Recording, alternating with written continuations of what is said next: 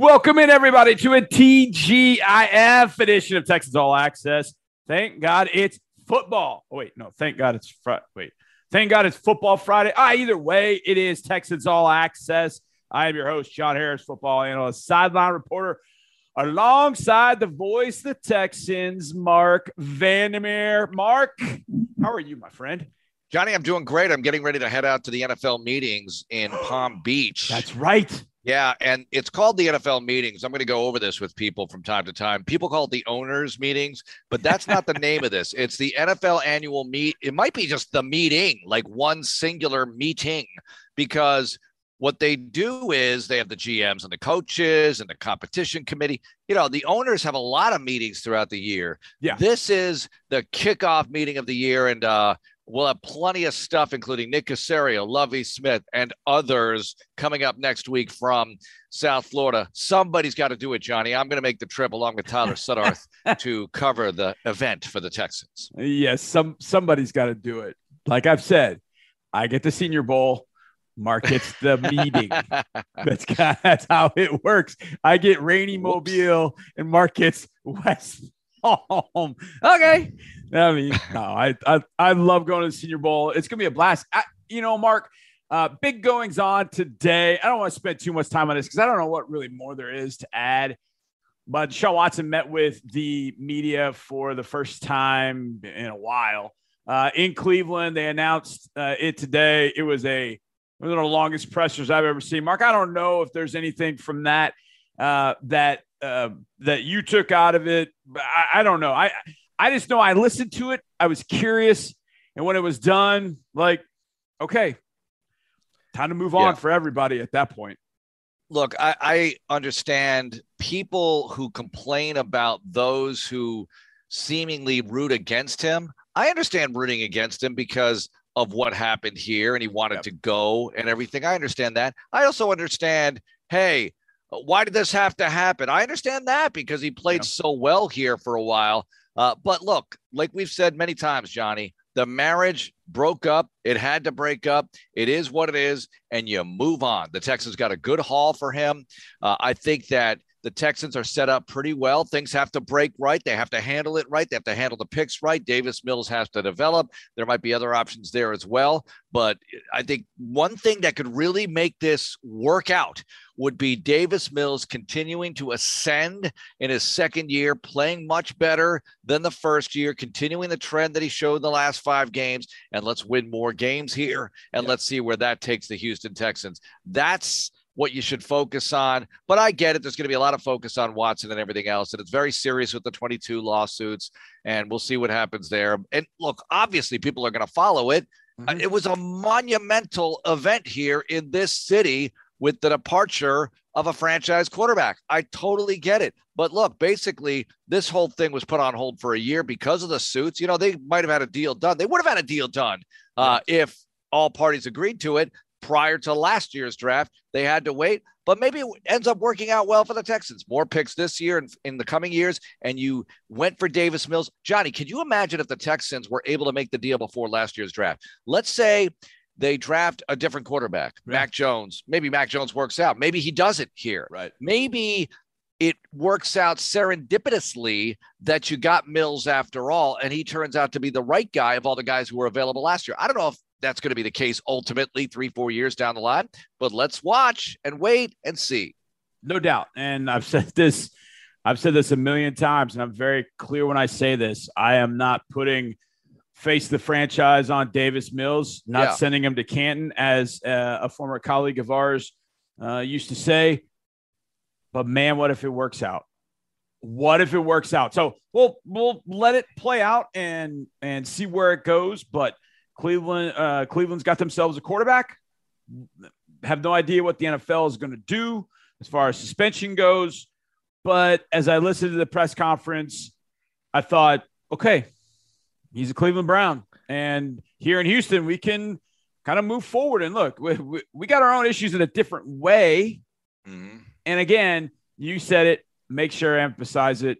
Um, the victims in this situation don't should not be just pushed aside as all of us football guys and football people argue the merits of Deshaun Watson going to Cleveland. And I don't think on this show you or I have ever, you and I have ever not given consideration to the 22 women that have filed suit against Deshaun Watson. I don't think we ever, ever have. But we are not legal experts. Um, if anything, we are experts in the game of football. So that's the part of it that we talk about. But it's time to move on. And like you said, with the picks, that gives you an enhanced 11 player draft in 2022. And I have been waiting for this day. Mark it down, March 25th.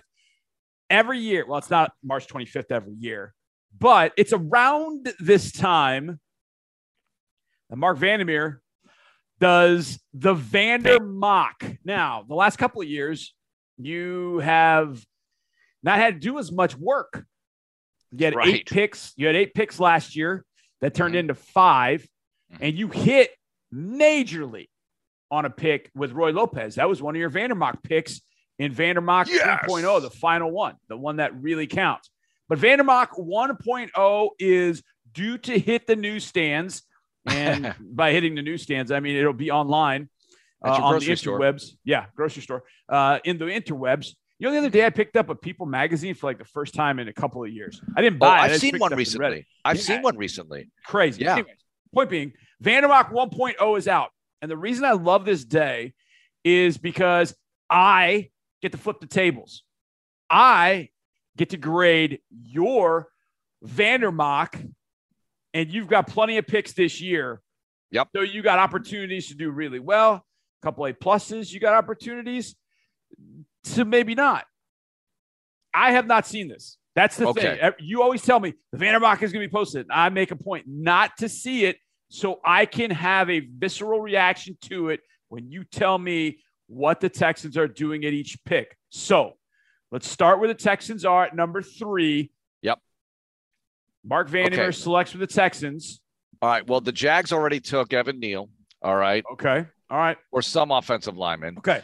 Uh, Michigan state law requires that Dan Campbell takes Aidan Hutchinson. Okay? okay? all right. That is that is a state law in Michigan that you must take him. Okay. So there's no other option for them. So here you are at three, and I'm going to take, and I will phrase this the way Lin-Manuel Miranda would: safety Kyle Hamilton. So I'm going to do that. Number three overall, safety from Notre Dame, Kyle Hamilton who will be a difference maker. And as I point out, you're going to hear that term a lot this time of year. Yes. Thoughts? He's number one in the Harris 100. I every mock that I see that goes Hutchinson, Hamilton, one and two, it just makes me oh, like cringe. Yep. But I think Hutchinson will be one of the two picks. I think he's number one. But I think Evan Neal makes a lot of sense because he can play guard they can do the Laremy Tunsil thing. When Laremy got to Miami, said this a million times, Branden Albert was at left tackle. He had one more year left on his contract, I believe. Either way, Miami moved him. Laremy went into guard. When Albert was moved, Laremy bumped out the left tackle, and away you go. They can do that with Evan Neal. Decide what they want to see with Cam Robinson. If it doesn't work, bump Cam out of there after two uh, franchise tags, and then Evan Neal takes over. I don't think it's a bad poss- I don't, It's a bad thought. And the Lions can use a playmaker and an Ann Arbor homeboy via Cy-Fair High School because his dad, Chris Hutchinson, went to Cy-Fair, then went to Michigan, and then stayed up there for graduate school, uh, and then stayed there uh, for career, you know, with his family, and away we go. Now, Kyle Hamilton, number three, I think it's a no-brainer. Let's get to 13. This is the okay. one that I'm interested in at number right. 13. Not that I wasn't at three, because that's obviously a higher pick, but number 13, where are you going with this pick? All right, I'm going to read directly from my article on the Vandermock 1.0. Uh, pick 13, anybody from Georgia. All right. when you're looking to take a big leap forward, anybody from Georgia. Georgia's the way to go. You want run stuffers? Anybody from Georgia. You want disruptors at or near the line of scrimmage? Anybody from Georgia. Uh-huh. No brainer pick. If I have to say a name, I'll say Jordan Davis. He okay. might be the anybody from Georgia guy available here. That's obviously anybody on defense from Georgia. Well, I, listen, I wouldn't mind Zamir White, Zeus White, or James Cook. I wouldn't even mm-hmm. mind George Pickens at wide receiver. Wouldn't mind that. Crazy athletic. Jamari Slay, look, they got players on both sides of the ball. They said 14 guys at the combine. They're all getting drafted. I think probably 10 of them, 10 or 11. Uh, day one, day two. There'll be a few that, that get into day three, but there aren't going to be many outside the top four rounds. That's how good Georgia was this year. Uh, Jordan Davis, you can go that. I mean, look, Devonte Wyatt at 13 is a little, a little high, but I, I do it. I, I love Devonte Wyatt. I, I loved watching him at the Senior Bowl. Just so athletic, given 315 pounds, but obviously Jordan Davis is such a playmaker. But Devonte Wyatt, I think, would fit right in with what Lovie Smith wants to do on defense. So third overall, Kyle Hamilton. 13th, you said anybody from Georgia. We'll just mm-hmm. say Jordan Davis. We'll go with that. 6'6, okay. 341 from out of Charlotte, North Carolina. Absolute animal. And if he maintains that weight at 340, 345, I think he is going to be a special player. Let's get to the second round pick number 37. And this gets kind of interesting. Let's see where you go with this. All right, I need firepower on offense. I know I need help all over the place, a lot of different areas, but I need firepower on offense, and I'm going to make it two six four receivers when I take Christian Watson yes! from North Dakota State. And obviously, coming from Carson Wentz's alma mater, that might not be good actually. But Christian Watson runs a sub 4 4. He's 6 4. You have him and Nico. And obviously, you still have the OG and Brandin Cooks, the OG at this point. So uh, this is going to be pretty cool, along with the other guys. And let's see how they all marinate and develop. Mark, I love Christian Watson. You hit it. He's from Plant High School in Tampa, Florida. And he went to NDSU, completely overshadowed in high school for whatever reason. They got a ton of players that come out of that Tampa area, whether it's uh, Stephen Armwood or whether it's Plant. He gets to NDSU, wins the national championship. He was Trey Lance's guy in 2019. He is a bona fide player. Uh, Mark, the more that I think about this, and I don't remember where exactly I put him in the Harris 100. I would have to say that he is number 45. And I know that I'm low. I know that I'm low because I think Christian Watson's going to end up in the first round. Wow. I think he's going to end up going in the first round. I think teams are going to come to their senses and go, wait a second, this dude's 6'4, 205, and he ran into 4 3 range. This dude is stupid athletic. I mean, he's just ridiculous. And his change of direction for a guy that that large, I mean, 38 and a half inch vert, 11 4 broad jump, 4 3 6 official at the combine and can play. He's not just a fast guy. I mean, he can play. I loved watching him at the Senior Bowl. Mark, I love pick number 37. All right. Next is 68, I believe.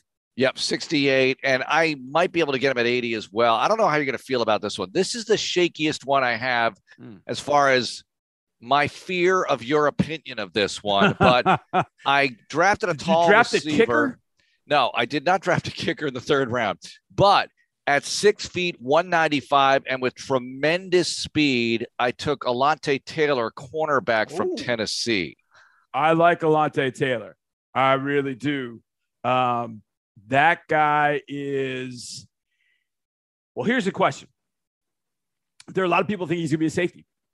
Okay. Which I would be okay with. But if you're going to play Kyle Hamilton there, maybe safety not the, the right mix. Now, for us, I I think he can play corner. I think he's a corner. I, I do. I, I, know some people want to put him at safety. I really like him. I like his agility. I like his length. I think he's very competitive for the football. Alontae Taylor at 68, a little, I think it's a little rich, but it's not that much. I think Alontae Taylor, I've got him in, in the Harris 100 at, I believe, uh, where do I have him? I'm going down. I'm going down. I was looking and I didn't see him right away, and I got yeah, scared, I so I just left further down. I don't know. I mm-hmm. have I have to look to see where I have him. I know I, I know that I like him. I'd be surprised that if I don't. Either way, if he's not in he's not in the Harris 100, he is shortly there out of it. Um, I could I could see it 68. I do okay. think it's a little bit of a reach, but not that much. I think that dude can absolutely play. It's just a question of how teams are going to look at him and whether they see a corner or whether they see a, a safety. And I think that's going to be the determining factor for him. And also, if you draft Kyle Hamilton early and you think he's a safety, then you're probably not going to go that direction. Uh, but I think Alontae Taylor can absolutely play for sure. All right, pick number 68, Alontae Taylor, corner slash safety out of Tennessee. Like his prospects. Mark, pick number 80 is Okay. Well, I may might be able to flip these two in the third round and take Taylor at 80 and take this guy at 68. But in any case, I want him right here. And I mentioned it's a state law that Dan Campbell, state law in Michigan, that Dan Campbell has to take Hutchinson, number two overall. It's a federal law in every draft ever that the Houston Texans have to grab a tight end. So we're going to do it right here. And we're going to take Jeremy Ruckert from Ohio Ooh. State, who can knock the snot out of people and yeah. catch the football. He's 250 plus. He's just what you need in this Pep Hamilton offense. And I really like what he's going to be able to produce with Davis Mills on the field and the other pass catchers. Yeah, I like I like Ruckert. I think he is a.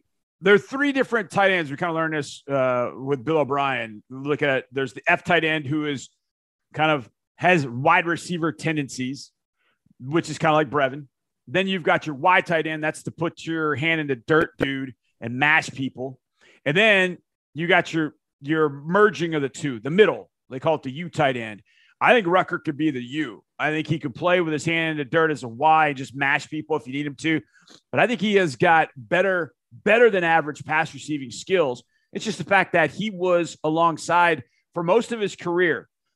I mean, look at the the four wide receivers that he played next to in 2020 were Chris Olave, Garrett Wilson, Jameson Williams, and also um, Jaxon Smith-Njigba. And then last year, James Williams transferred to Ohio State and those three guys, those receivers are catching all the balls. So I think Ruckert's got a lot of pass uh, pass receiving ability that just hasn't been tapped into yet. But he is a competitor. He's got great size. Love his agility for a guy that size. Uh, I think Ruckert uh, can play. I I think you're probably right. I think 80 is about where he goes. Uh, I got him at 86. So I think Ruckert is is the right fit at number 80. I like what you've done, and you you said it tight end. Uh, the Texans are going to draft a tight end, but I think that's the kind mm-hmm. of tight end that they need. This, I think, a U tight end. It kind of bridges the gap between being a receiving tight end like Brevin, handed mm-hmm. dirt guy like uh, Anthony Auclair typically is used. I think Ruckert fits right in the middle of that. That's going to be interesting. Okay, now we get to the fourth round of Texans have back to back picks. Now, yep. my gut tells me mm-hmm. that one of these picks is going to get traded on draft day. I don't know what you did with them, but 107, 108. We can do them together if you want. Hit me with both of them, and All we'll right. go that way.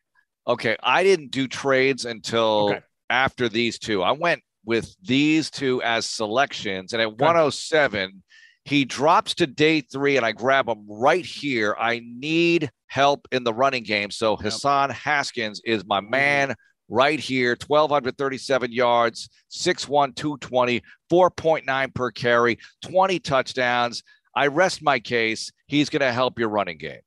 Mark, when we were at the combine, the last day we left, the running backs were lifting, and Hassan Haskins lifted. He bench pressed 27 times. He is an absolute animal. And he runs the ball like a linebacker, which makes sense because he was a linebacker. There are at least three guys in this draft Hassan Haskins from Michigan, Tyler Allgeier from BYU, and Quan White from out of South Carolina that were all linebackers. Oh, four. Abram Smith, Baylor. Four guys that I know off the top of my head that were linebackers at one point, and then oh, go over to running back, and then they did. And Hassan Haskins is he's a he's an agile moose. I mean, he's just a man. And I love how physical he is. I think that would set a tone. I, I love him. I mean, it's a pass protector. My goodness, he's a hammer. So Hassan Haskins, a second pick in the fourth round, I think is tremendous value. I've got him at number 99 in the Harris 100, six one and three quarters, almost 230 pounds, and put up 27 reps. Oh, and by the way, our special teams got to be good, right? Well, yeah, boom. This guy's a, a core four special teamer from day one. All right. All right. 108. 108. I'm going to the O line here. And if you ask, does he play guard or tackle? You say yes, probably more of a tackle, but who knows? He blocks out the sun at six eight plus. Daniel Faalele Ooh. from Minnesota. And that's why it's so cold there because it's like an eclipse. The sun can't get to the ground. Faalele. And I just want to have to say that name every once in a while on the air. So I'm picking him at 108. Yeah, him making good blocks, not for holding uh, penalties or anything like that. Um, I'm probably a little bit lower on Faalele than than uh, than some others, and some of it had to do with the fact that seeing him at the Senior Bowl. I just, he, boy, his game looks still raw. Now he is raw.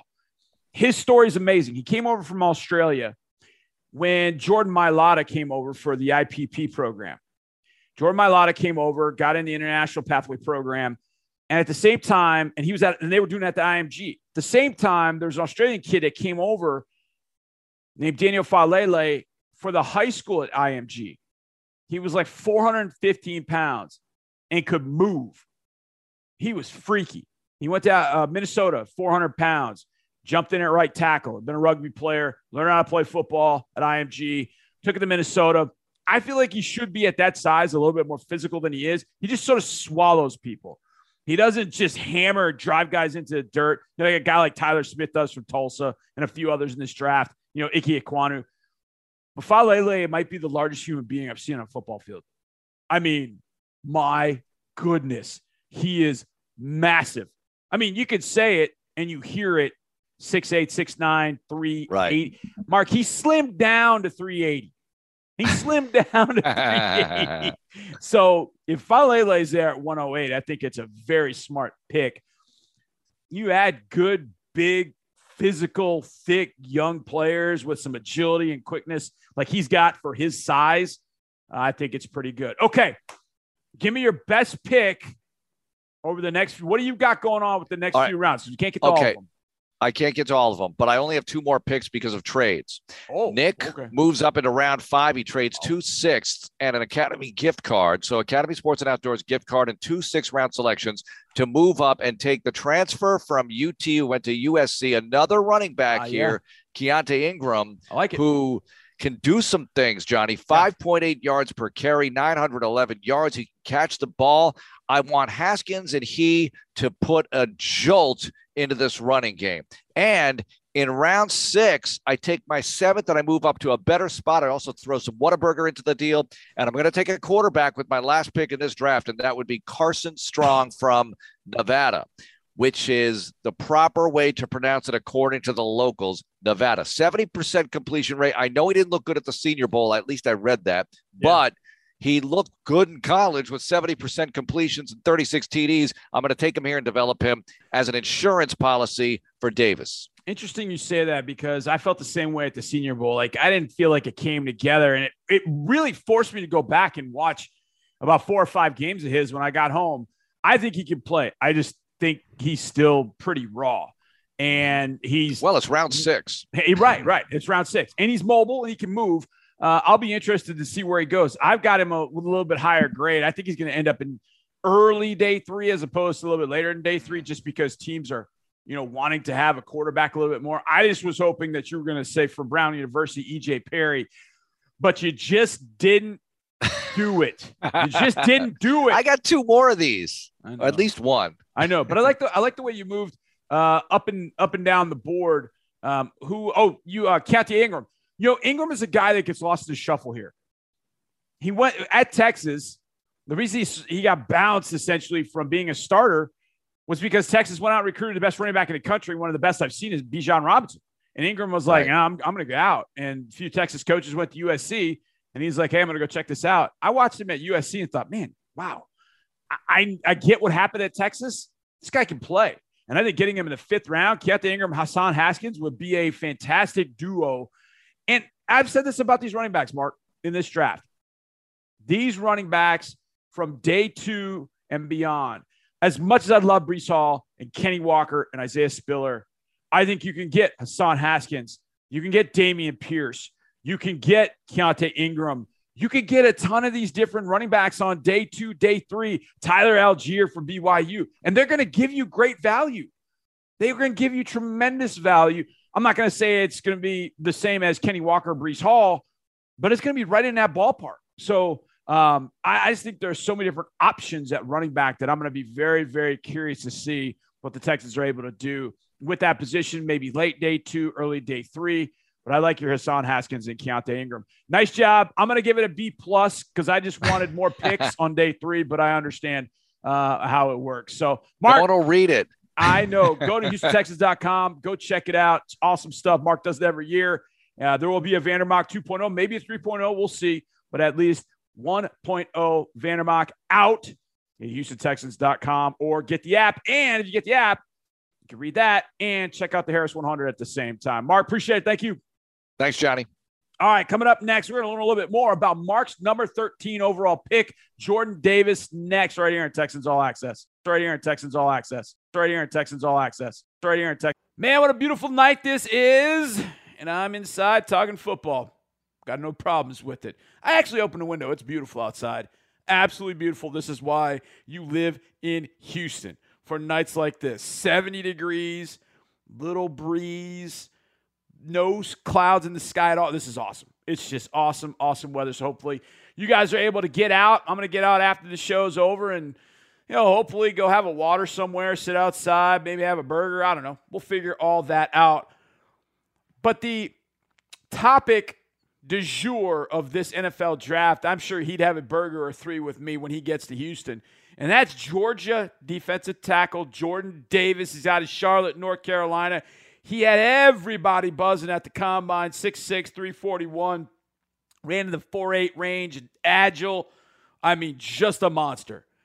And would love to see him in Houston. Well, Deepi Sidhu had a chance to put aside her Sauce Gardner crush for a little bit and talk to J.C. Shelton, who has covered Jordan Davis for a while, and gave Deepi the heads up on one of the best interior players we have seen in a long time in Jordan Davis. We're continuing our NFL draft prospect series, and joining me once again, JC Shelton, who covers the Georgia Bulldogs for the UGA Wire. I told JC a few weeks ago, I was like, we're probably going to have you on multiple times because there are so many Georgia Bulldogs to talk about in this year's draft class. But specifically, we're talking Jordan Davis. And first of all, welcome back, JC. I know it's not been a long time since we were talking Travon Walker, but I know Jordan Davis was a guy that you had said everyone's been talking about him. So here we are, me and you talking about him. You know, your thoughts on just sort of the off season that he's had since the national championship game. Yeah, so it's been a huge off season for him. I mean, between, you know, preparing for the combine, preparing for his future, and as a guy who's, you know, had first round grades since the first game of this season, um, and even some last year. And he you know chose to come back for his senior year and play and had a had a great year. I mean, even since the end of that national championship and his off season from accepting awards, I know he just um, accepted the Chuck Bednarik Award last night, I believe, and and you know he's been you know, preparing and taking awards in almost on a weekly basis. So it's been, been a big, busy time for him, but I think he's performed well, obviously at the combine, and we'll get into that as well as the pro day. So I think it's all around a good time for Jordan. And, and I know in interviews he's been doing well. He's a great kid. So I think that's really is, is what's coming out now. I'm glad you brought up the combine because I mean, really, we we could start there just with everyone from current NFL players to The Rock and everyone in between tweeting about his 40 time, uh, 4.78 seconds, the fastest 40 time since NFL Network's been in, in existence for a combine participant of 310 pounds or more. I know is maybe there's a lot to be made of the 40 time, especially for a defensive lineman. But you know, what were your thoughts on that? Just seeing him move the way he did, did that surprise you? It seemed like it surprised him. Yeah, no, it's incredible. And like you said, it surprised him. That's what he came out and said that it was surprised him that he ran that fast. I know he was focusing on that as a part of his training down in Exos. I think he did a good job of getting these guys like Devonte Wyatt as well, another Georgia defensive tackle, uh, getting those guys 40 down. Devonte beat him by a couple of a tenth of a second there. But yeah, Jordan Davis, when he when he ran that first one, I think it was an unofficial 4-8 something. I remember texting a buddy who also covers Georgia football and, and like, wow, did you see Jordan's time? And like right. four eight, man, that's incredible. Right. And then we get the official and it's four seven eight. And I just couldn't believe it. Um, and then I, you know, jump on Twitter immediately and it's blowing up. You know, everybody's commenting. Doesn't matter who it is. Movie stars, like you said, The Rock. When The Rock tweets about your 40, you've got to feel great. I mean, I can only imagine that for Jordan. And I remember watching Jordan talk about it to the lady at the, the combine who was, you know, had the stand up after with the board showing him his numbers. And he was just saying how The Rock was tweeting at him. And he just, I could see the shock on his face. Um, so I, don't, I think he was truly surprised. But that 478 should really tell you something. I mean, not only is it the, you know, the fastest from a guy 310 over, he was 31 pounds over 310 and he's still running a 478. Right. I think that's really solidified maybe the ceiling for NFL teams because we knew, you know, he's at 340, 6'6, he can take up double teams all day. right? In the run game, he's one of the best run stoppers in the SEC the last two seasons. We knew this coming in, right? But the questions were were his pass rush, and a big part of that is right speed, agility. You know, his four seven eight just shows you, hey, he can take that leap as a pass rusher when he needs to, and he's been working on that specifically in his technique and getting that. He's a young player still, so he can always improve on that. But you know, even moving on to his broad jump, 10-3, that's the best by 340 plus pound in combine history by 15 inches. So that's that's another, you know, unbelievable kind of yeah, kind of a tell as in, you know, this is what he can do athletically and maybe turn into more of a pass rusher uh, when we get to the NFL. And then 32 inch vertical, tied for the best by 340 plus in, in combine history. So really, like it's, I think it was 100 percentile grades for him in every area. Yeah. And I don't know if a lot of people are talking about how much weight he had dropped. He dropped about 20 pounds. He said he was down to, oh, he officially weighed at 341. He said he played around 360 last year. And then he said he preferred playing at 340. That's a he, that's a pretty stark difference from what he played at last year, and he had a really stellar season last year. How much does that surprise you that he wants to play at a lighter weight, and and how do you think that might affect his game? You know, I, I really don't think it's a big surprise that he played a little bit better at 340 just because we you know the speed is able to come out there he's able to run a little bit better so even even in a pass rushing standpoint beyond that i mean you're tracking you're going across the field and we saw him run down running backs from across the field a couple of times one time he was clocked over 20 miles an hour and that was incredible as a 300 you know like you said three playing it around 350 during the season. But we know he's I know for a fact he's been on a meal plan for the last two years to try to try to keep his weight down and try to get a lot of weight and see what he could play like. Um, but I think you know even this season we know that you know he was trying to play at a lighter weight to see what he can do and get his pass rush up for the NFL. Like he wanted to show teams, hey, I can pass rush as well. I'm not just a guy who can take up double teams and stop the run um, which you know obviously turned out well. But even at the you know the first part of the season, I want to say the majority of the season up to the SEC championship, he didn't have those QB hurries that you want to see from a pass rush standpoint, right? He only had you know, I think five games he had one, another game he had two QB hurries, but then you get to the SEC championship, Alabama comes out and runs hurry up the majority of the game, which really gassed Georgia's defense, to be honest with you. I mean, the players talked about it, the coaches talked about it. They were not able to rotate. And Georgia, what Georgia does.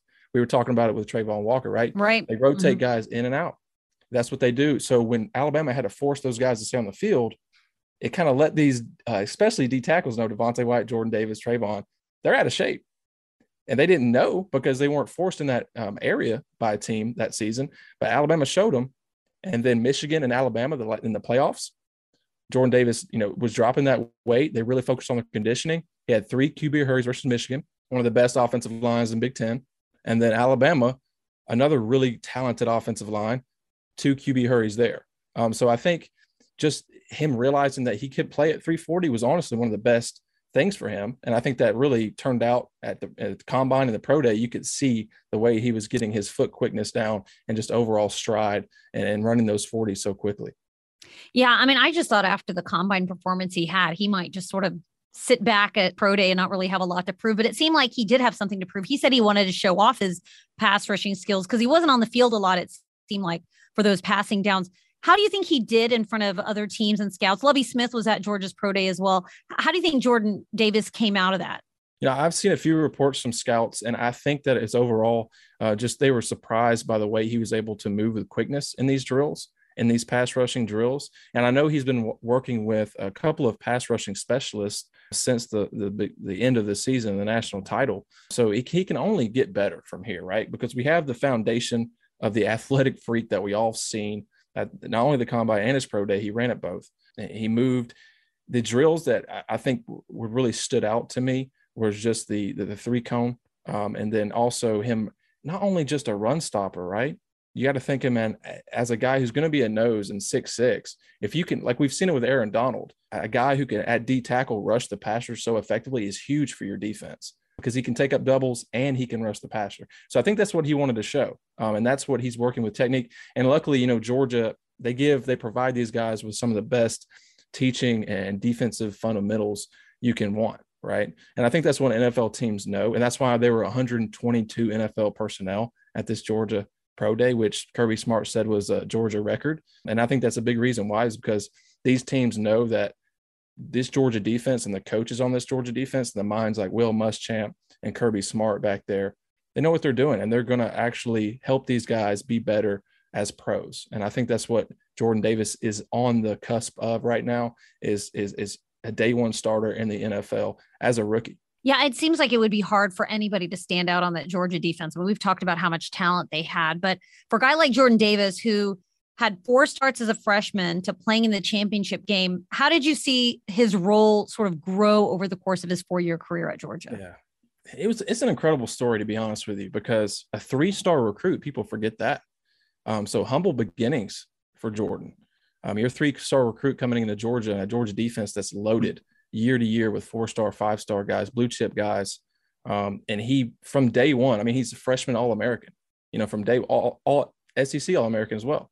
Um, so from day one, he was able to show that he could do this as a three star recruit coming in. I think that one that shows you Georgia can develop like that, but also just the, the skill that Jordan Davis has and the athletic ability um, and just the mindset as well. Because you want a lot of NFL teams, we, we want to talk about you know him as a person, his character, you know how is he going to relate to the team, how is he going to grow as a pro. I can only think of good things from Jordan.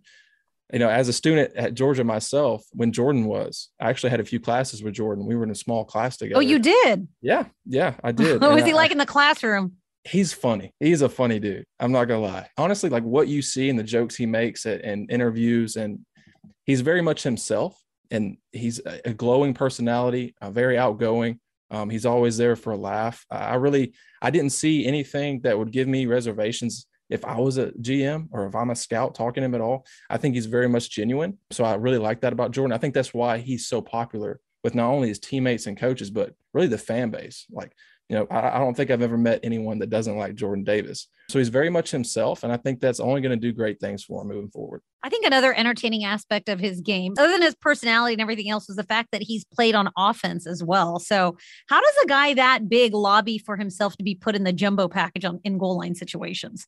Knowing Jordan, he just bugged the hell out of all those off- offensive coaches. Todd Monken, those guys. Uh, yeah, I can just see him now in practice, like, hey, coach, let me get let me get a run on that. Hey, coach, let me get a run on that. And we know that they had worked with him in practice all season on these goal line packages. Um, but I, I, think it shows another thing about you know Jordan's personality is Coach Kirby Smart was like, hey, this guy's about to move on to the NFL as a senior. Um, you know, one of the guys who Kirby Smart comes in in 2016. It's one of you know Jordan Davis is one of those key guys that he's brought up you know since his tenure. Um, and I think to give him that ball shows him a lot about, you know, just Jordan's personality. And then after that game, you know, we don't talk about he went up and, and actually led the Redcoat band, George's band after that. so yeah, and the band gave him his own his own uniform. So oh, nice. Yeah, yeah, he's just a genuine guy. I think it's I'm really happy for him that he's doing so great. I saw an interview that said he, if he wasn't a football player, he'd be a DJ and he would name himself DJ Oreo because he likes to DJ and he likes Oreos. So. Yeah, I could definitely see him as a DJ. That's his backup, I guess. Um, the backup this whole, plan. you know, first round pick doesn't work out, then I guess that's what he's got to back up with. All right. What about Georgia's pro day? I know last time I talked to you, we, we talked about all the different draft prospects that we should be looking at for Georgia, but now we actually got to see, get another look at them. Who did you think really stood out? Were there some guys that maybe didn't perform at the combine that really elevated their draft stock with pro day? You know, how did you think that went overall? Now, I think it's a little weird just because of how well almost every guy did at the combine themselves, the Georgia guys. You know, I think Lewis Cine really solidified himself as one of the top safeties at the combine and then kind of backed that up at Georgia's pro day. Uh, I think he ran well. I think his hips, he's very fluid in his breaks. And that's what was kind of a concern for him and safety is coverage skills, is moving, getting out of breaks and stuff like that. I think the overall consensus there was that he looked great. So I think it's big for Lewis uh, at safety. Now, linebacker wise, Channing Tindall and Quay Walker, I think they continue to impress and really solidified those guys as just because we saw them flash at the combine and saw those athletic achievements, but to be, you know, put through drills at the pro day and more of a, you know, hands-on close up, the scouts are all around the field. They're really close up to those guys. I saw the, they had the benches, you know, about three feet from the drills. So I don't know how much pressure is involved in that for sure. those guys. But they did perform well. Now, Nakobe Dean, uh, a guy won the Butkus Award for the best linebacker last season. One of the key, one of my favorite players to watch. I think we talked about him a little bit mm-hmm. um, when we talked about Travon, but you know he's coming off a pectoral injury, which is interesting to note, just because you know he hasn't been able to bench. Obviously, um, he's held withheld himself out of drills at, like the 40 at the combine, uh, but he he did run some stuff as far as drill wise with the linebackers at the pro day. Looked pretty good. Kind of looked a little rusty uh, to me. I think that was said by a couple other scouts I talked to, but the, the consensus is like the tape, as far as tape from Nakobe Dean, it's incredible. And I'm with you there. I, I don't see I don't see any reservations as far as you know Nakobe Dean's tape. I think he's still a first round pick. Other than that, I think I think the guys who performed really well at the combine, like Devonte Wyatt, he was another standout. I think he even elevated just, you know, because his quickness as a guy who's 303 is incredible. And I think you could see that. And that was evident in the drills from the guys I was talking to that were even there hands on, like really close. That there were a lot of wows in the crowd just because of Devonte Wyatt and his hip mobility. Nothing but dudes down in Athens. And as Mark said earlier, draft one of them, at least one of them on any offense, defense, I don't care. Just draft one of them and bring them to Houston. Man, that would be fun to see Jordan Davis here. Devonte Wyatt here. Man, you pick it. All right, let's go around the NFL, close this thing down next, right here on Texans All Access. Texans All Access. Texans All Access. We got one final segment of this edition of Texans All Access. Going to be a quickie, not too much time. We had a great time with Mark dissecting his Vandermock, number three overall, Kyle Hamilton from Notre Dame, number 13. He said anybody from Georgia, and I said Jordan Davis because, A, I want Jordan Davis, but B, I also knew that we had Deepi Sidhu joining the show with JC Shelton to talk about the big dog from out of Charlotte, North Carolina, Jordan Davis. Man, Kyle Hamilton at safety. You got uh, Jordan Davis down the middle next to Maliek Collins, Roy Lopez, Ross Blacklock. You've got Kamu Grugier Hill, Christian Kirksey. You know, one thing Mark didn't draft that I remember was a linebacker. I think there's going to be a linebacker added to the mix. Let's go around the NFL quickly. In Atlanta, Marcus Mariota signed, sealed, and delivered. We'll see how that goes with Arthur Smith. Arthur Smith was there in Tennessee when Mariota was unceremoniously bounced for Ryan Tannehill, and that's when things turned around for the Tennessee Titans. So we'll see if Mariota's got anything left at all. The Panthers are going with Sam Darnold for now, but they've got their eyes. They're looking. They're flirting with a lot of different options at quarterback. And Trevor Siemian agrees to a two-year deal with the Bears to see if he can beat out Justin Fields. No, just kidding. But he'll back up Justin Fields in Chicago. Big thanks to Mark, the Deepi, JC Shelton, my man Robert Harris on the ones and twos back in studio. Thank you all so much for listening. We'll see you on Monday. And as always, go Texans.